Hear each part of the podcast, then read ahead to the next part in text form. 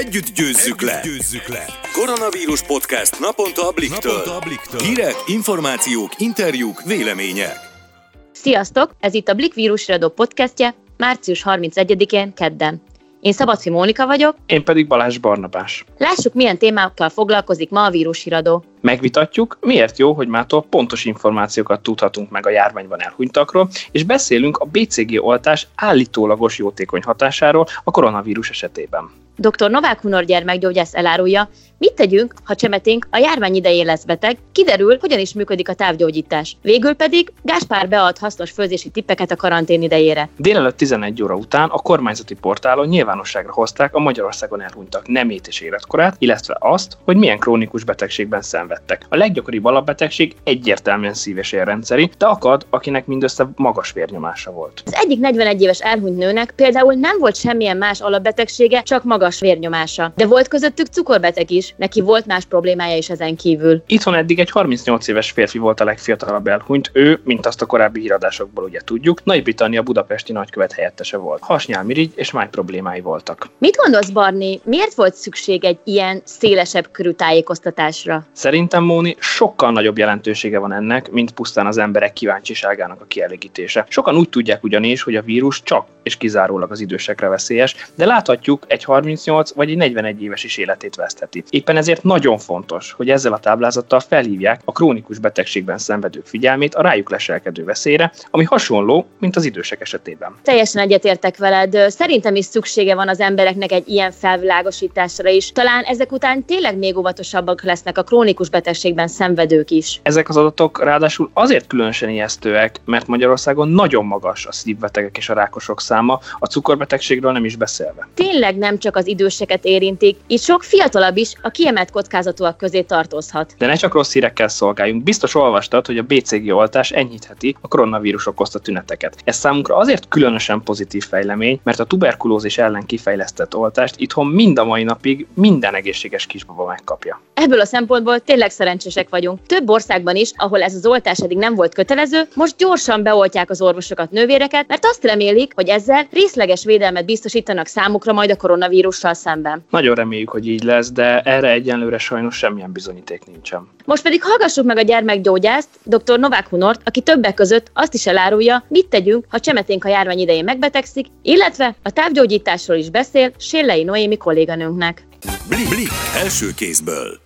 Selei Noémi vagyok a Blik újságírója, a vonal túlsó felén pedig már itt van velünk dr. Novák Hunor gyermekgyógyász. Üdvözlöm, doktor úr! Üdvözlöm, köszöntöm a hallgatókat! Házi orvosok, gyermekorvosok is a frontvonalban harcolnak a koronavírus ellen. Hogyan bírják ezt a megfeszített tempót? Az elmúlt két hétben mennyivel nőhetett a betegforgalom a rendelőkben, vagy épp a hívások száma? Ön mit tapasztal? Én ugye egy gyermekrendelőben dolgozom. Szerencsére azt tudom mondani, hogy az emberek többsége az nagyon jól megértette ezt a helyzetet, és a tényleges betegforgalom az csökkent, illetőleg csak indokolt esetben jönnek a rendelőbe. A munka az javarészt áttevődött a úgynevezett telemedicina irányába, ami azt jelenti, hogy amit lehet, az telefonon, e-mailben, online fotók és videó alapján oldjuk meg, és akár írjuk fel távolról a receptet. Ez egy nagyon fontos dolog, hiszen a legtöbb, amit tehetnek az emberek eh, ebben az időszakban, az az, hogy nem mennek feleslegesen orvoshoz. Ahogy ön is említette, a gyakorlatban megváltozott a, a házi orvosrendelés. A krónikus betegeknél gondolom nem probléma az e-recept felírása, de mi a helyzet azokkal, akik úgy érzik, hogy például begyulladt a mandulájuk, felfáztak, esetleg hónapok óta főfájdalomtól szenvednek. A járvány előtt életünkben ezekkel elmentünk ugye az orvoshoz, felállított egy diagnózist, írt fel gyógyszert, és ha szükséges volt, akkor tovább küldött minket szakrendelésre. Most mi a protokoll? A járványra a jogszabályok sem készültek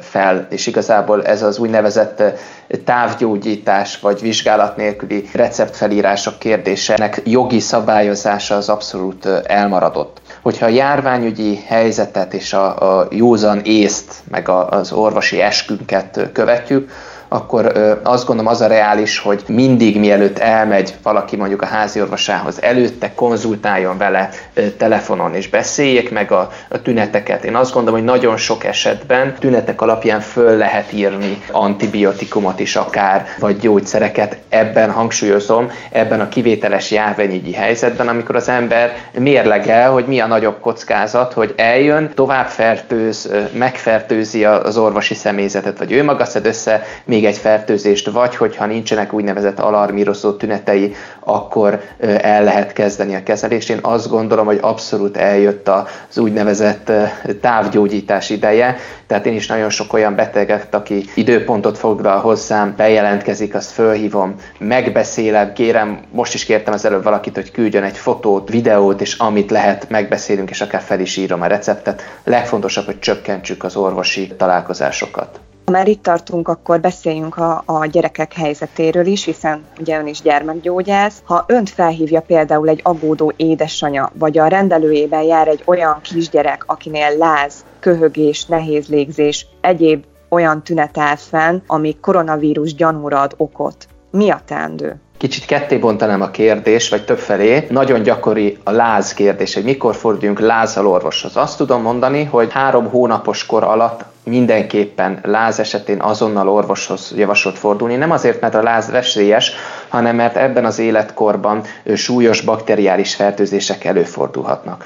Nagyobb korban, röviden összefoglalva annyit tudok mondani, hogy ha valaki felmegy, ha reklámozhatom így a novákhunor.hu per láz oldalra, akkor ott lesz egy betegtájékoztató, ezt minden páciensemnek szoktam mondani, egy hollandiai betegtájékoztató magyarra fordulva, ami részletesen hosszan összefoglalja, hogy mikor javasolt lázas betegséggel ezt a három hónapos dolgot leszámítva a fiatal csecsemőket, orvoshoz fordulni. És ezt mindig olvassuk el, és az alapján nagyon szépen, egyszerűen egy laikus azt gondolja, hogy el tudja dönteni, hogy mikor kell orvoshoz fordulni. A köhögésre azt tudom mondani, hogy az ugató jellegű reket, kruppos köhögés az kezelést igényel, a hurutos vagy száraz köhögés, ez legtöbbször nem igényel semmiféle kezelést, és nem izgalmas. A nehéz légzés az azt jelenti, hogy a gyerek szaporán veszi a levegőt, erőlködik, a kulcsontok közötti rész a nyakán behúzódik, a bordai közötti rész behúzódik, így láthatóan présel, sípol,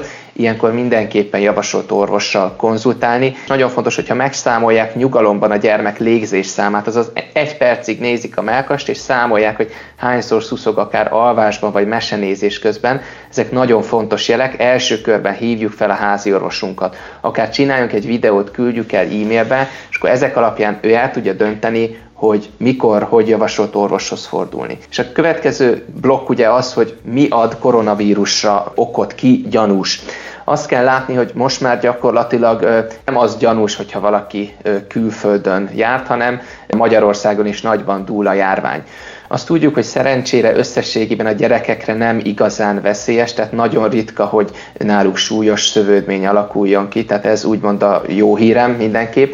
És az, hogy milyen tünetek jelentkezhetnek koronavírusnál, ez teljesen szerteágazó. A gyerekek nagy része az tünetmentes lehet, ezért is fontos, hogy még a jól lévő gyerekek sem mászkáljanak össze-vissza meg a nagyszülőkhöz. Sokaknál csak torokfájás, láz, köhögés, orfolyás, és sok esetben akár csak egy hasfájás, ami az alsóbb tüdőlebenyek érintettsége miatt alakulhat ki, vagy egy hasmenés is jutalhat koronavírusra. Magyarul összefoglalva azt tudom mondani, hogy nem lehet a tünetek alapján gyerekeknél elkülöníteni a koronavírus fertőzésen. Minden beteg gyereket tulajdonképpen potenciálisan koronavírus fertőzöttnek kell jelenleg tekinteni. Ilyenkor azt tanácsolják a szülőknek, hogy maradjanak otthon a gyerekek, tehát abszolút ne lépjenek ki a házból, és ha igen, akkor ilyenkor milyen szabályokat kell betartani otthon? Ugyanazok vonatkoznak rájuk is, mint a, a felnőttekre? Igen, gyakorlatilag nyilván egy gyerekre, hogy mondjam, nehezebb azt mondani, hogy most ne gyerek ki a szobából, és folyamatosan legyen rajtad egy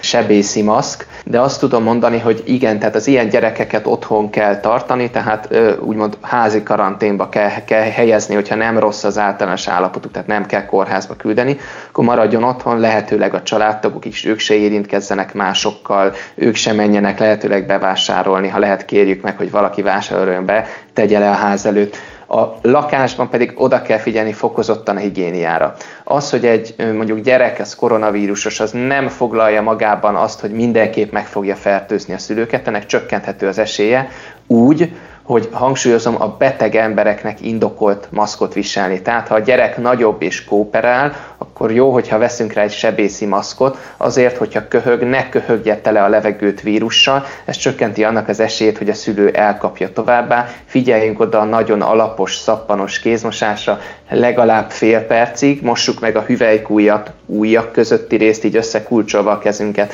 a kézhátat, és nagyon jó, hogyha ezt a szülő csinálja a gyereknek, hiszen akár még egy 7 éves gyerek sem tudja a tapasztalatom alapján rendesen, helyesen az esetek többségében megmosni a kezet, tehát nagyon oda kell figyelni ezekre a higiéniai dolgokra fokozottan. Mi a véleménye a tesztekről? Gyerekek esetében mikor kerülhet sor egyáltalán tesztelésre? Ugye nagyon fontos, hogy mindenki a tesztektől várja a megoldást, és nagyon sokan háborognak, hogy hát nem végzünk elég tesztet, és hogy micsoda dolog ez.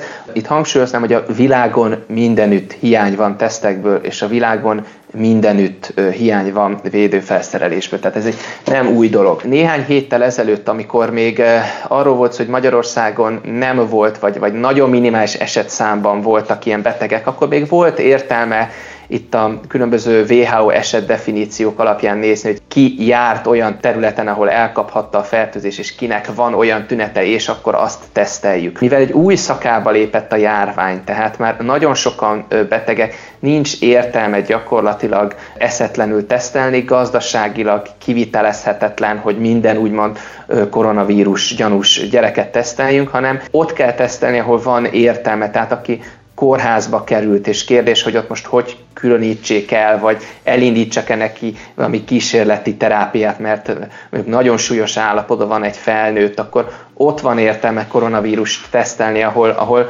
ahol van értelme. És azt is tudni kell ezekről a tesztekről, hogy sajnos nem száz százalék, ami ugye megjelent a hírekben is. De ez nem azt jelenti, hogy valakitől leveszek egy, kettő, három koronavírus tesztet, és ha az negatív, akkor én kijelenthetem, hogy biztos nem fertőzött az a gyermek Sajnos ezek a tesztek sokszor hibáznak, sokszor nem elég érzékenyek, szóval nem lehet kizárni, éppen ezért én óvaintek mindenkit attól, hogy ő pánikszerűen tesztelni akarja, megkövetelje a tesztet a gyerekek esetében. Én azt gondolom, az a reális, hogyha a, a tünetek alapján és gyakorlatilag mindenféle betegségnél fölmerülhet a koronavírus gyanú, akkor maradjon otthon, és hogy meddig maradjon otthon a gyerek, meddig próbáljuk elkülöníteni, arra pedig az a válasz, hogy amiután meggyógyult és jobban van. Ez alatt azt értem, hogy elmúlt a láz, javult a köhögés, újra eszik, újra jobb a kedve, tehát összességében javult, onnantól kezdve egy vagy inkább két hétig még tartani kell sajnos ezt a szigorú, úgymond önkéntes karantént. Blik, Blik első kézből. Köszönjük a doktor úrnak az alapos tájékoztatást. A folytatásban Gáspár Bea fog főzési tippeket adni a karantén idejére. Sziasztok, Csatári Herriet vagyok a Blik újságírója, a beszélgető társam pedig Gáspár Bea, aki a 2017-es konyhafőnök VIP nyertese, illetve tavaly jelent meg az első szakácskönyve a Bea konyhája. Üdvözöllek be a szia! Szia, Henni! Üdvözlöm a Blik uh, olvasóit, nézőit, hallgatóit! Adj egy kis tanácsot azoknak, akik most otthon vannak bezárva, és mondjuk eddig az étkezést megoldották a munkahelyükön, vagy jövet menet, sokan arra kényszerüljenek, hogy mondjuk megtanuljanak főzni. Kezdjük azzal, hogy mondjuk mit érdemes vásárolni. Ugye itt hatalmas roham volt, mindent kifosztottak, konzerv, liszt, olaj, napokig nem lehetett kapni a boltokban. Érdemes ezekből betárazni otthon? Egy alapkészletet mindenféleképpen, most itt nem arra gondolok, hogy mindenből zsák számra, de azért egy, egy olyan alapkészlet, ami mondjuk több, mint ami otthon szokott lenni. Itt értem azt, hogy, hogy azért, hogyha van otthon egy 5 liter olaj, egy 5 kiló liszt, egy 5 kiló cukor, vagy, vagy valami ilyesmi, tehát azért több legyen, egy-két kiló só, nem jön rosszul ez, hogyha van otthon, mert akkor mondjuk lehet, hogy pont egy hétig nem kell mászkálnunk boltokba. Ha veszel egy, egy 5 kiló csirkemelet és kilónként szétbontod 5 csomaggal, azért biztos, hogy van a fagyasztóban annyi hely, hogy 5 csomag húst eltároljunk. Például én azt is szoktam csinálni, hogy egy olyan edénybe, vagy egy olyan ételhordóba, vagy egy műanyagba, vagy, vagy mondjuk én jobban szeretem a fémet, és egy fazékba, vagy nekem vannak ilyen fém tarulóim is, aminek van teteje. Teszek bele olajat, az olajba teszek fűszereket, só, bors, meg most egy csomó olyan szárított fűszer van jó minőségben, amit bele lehet tenni, kakukkfű, rozmaring, egy pici fokhagyma, egy pici őrölt piros paprika, összekeverem, és akkor ebbe belecsíkozom a csirke mellett, vagy ebbe bele lehet tenni bármilyen húst, mit tudom én, csirkeszárnyat, és akkor még beleteszünk egy kis chili szószt, vagy nem tudom, egy kis chili paprika, és akkor amikor éhesek vagyunk, akkor csak pont annyit sütünk, amennyi kell egy kis salátával, vagy, vagy rizssel, vagy bármivel, amivel éppen kedvünk tartja, azzal megesszük a húst, és akkor nincs az, hogy most fölösleg, maradék, stb. stb. Ezt így ki lehet küszöbölni. De mi az, ami négy napig úgy eláll a hűtőbe, hogy nem unjuk meg? Hát például akkor azt tekerjen egy töltött káposztát, és akkor az ugye eláll négy-öt napig a hűtőben, az szépen megbírja enni, azt lehet, hogy nem fogja annyira unni, hol tájföllel, hol tájföl nélkül, na most itt a tájföl is egy kérdőjeles, hogy kapjuk, mint kapjuk, de azért például most én vettem egy olyan tájfölt, azt hiszem, hogy május másodikán jár le, tehát bizakodóan tekintek a jövőbe. És tehát mi, bro, amikor vásárolunk, azért nézzük meg, hogy mikor jár le. Tehát nem mindegy, mert azért minél távolabb időpont legyen, és akkor, hogyha tényleg betartjuk ezeket a rendelkezéseket, hogy ne menjünk el otthonról, és ha e-, egybefüggően, mit tudom én, négy-öt napot megpróbálunk betartani, akkor azért nem árt, hogyha, hogyha még nem jártak le a dolgok. Például egy pörkölt is nagyon jó dolog lehet arra, a, arra az esetre, hogyha valaki elkészíti a pörköltet, szed hozzá ki egy tésztát, tehát azt lehet úgy is enni, aztán a pörköltet beteszi a hűtőbe, ha többet csinált, aztán másnap vesz ki belőle valamennyit, dobra egy csomag rist, vagy valamennyi rist, és akkor már rizses húst teszik, aztán harmadik nap a pörkölthöz főz ki némi krumplit, és akkor krumplit teszik pörkölte, tehát ugyanaz a pörkölt, csak mégis más köntösben van, és akkor már három napot túlélt, úgyhogy nem ugyanazt tette. És van még ilyen tipped? Tésztafélék, vagy levesek? A levesek terén, tehát itt, itt tök mindegy, hogy milyen levest főz az ember, de például, hogyha valaki csontos csirke mellett vesz, akkor, akkor például én, én annak a melle részét, ugye a hús részét én azt leszedem, és én általában a csontokról például csinálok egy, egy ilyen ragulevest, vagy, vagy esetleg csak egy ilyen levest, amiben zöld borsó van, ilyen zöld, felturbozva, vagy hogy mégis legyen egy kicsit ilyen teltebb íze a csirkemelcsonttól, ennyi, tehát az, az sem kerül kukába, a gulyásleves. Vagy, vagy például, aki pörkölt alapot csinált, mit, mit tudom sertéshúsból, akkor az lehet, hogy a negyedik napon már lehet belőle egy gulyást, hogy felturbózza zöldségekkel, felönti vízzel, és akkor megvan neki a levese. Aki mondjuk nem akar annyira meghízni annak az időszaknak a végére, az, hogyha egy krémlevest megeszik, és akkor mit tudom én, még egy salátát betol, akkor az, az tökéletes kombó lehet. A krémlevesekhez pedig nagyon jó alapanyag, ahogyha beszereztünk elég konzervet, például lencse, lencséből is lehet nagyon ilyen törökös lencselevest csinálni. Mit javasolsz mondjuk az édes szájúaknak?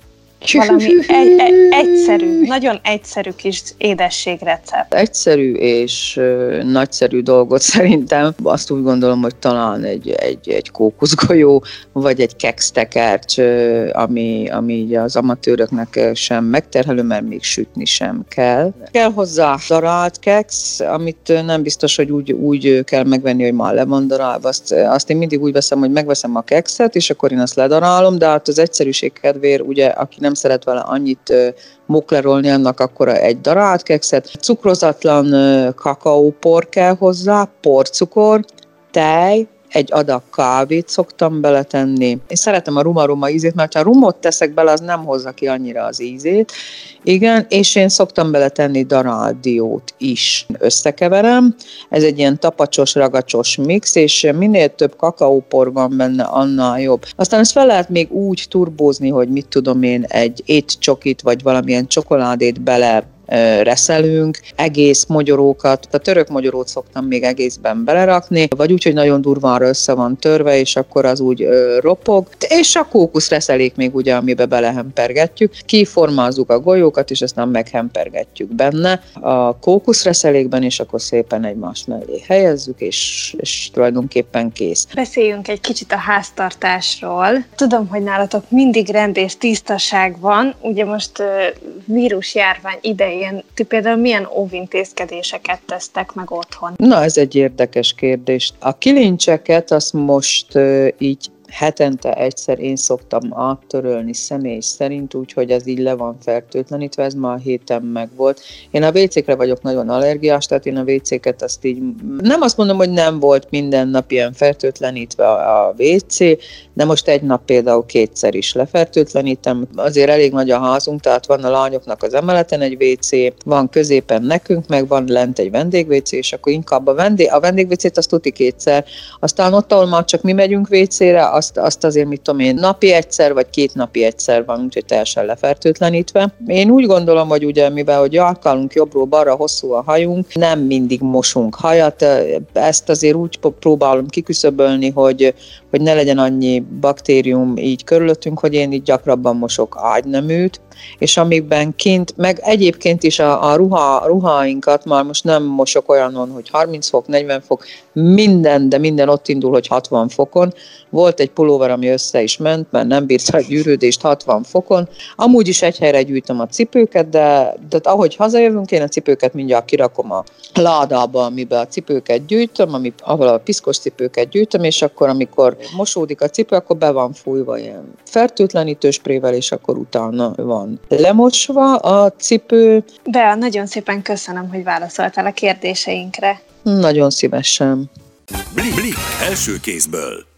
Köszönjük, hogy ma is velünk tartottatok, várunk titeket legközelebb is a Blik vírus iradóban. Sziasztok! Sziasztok!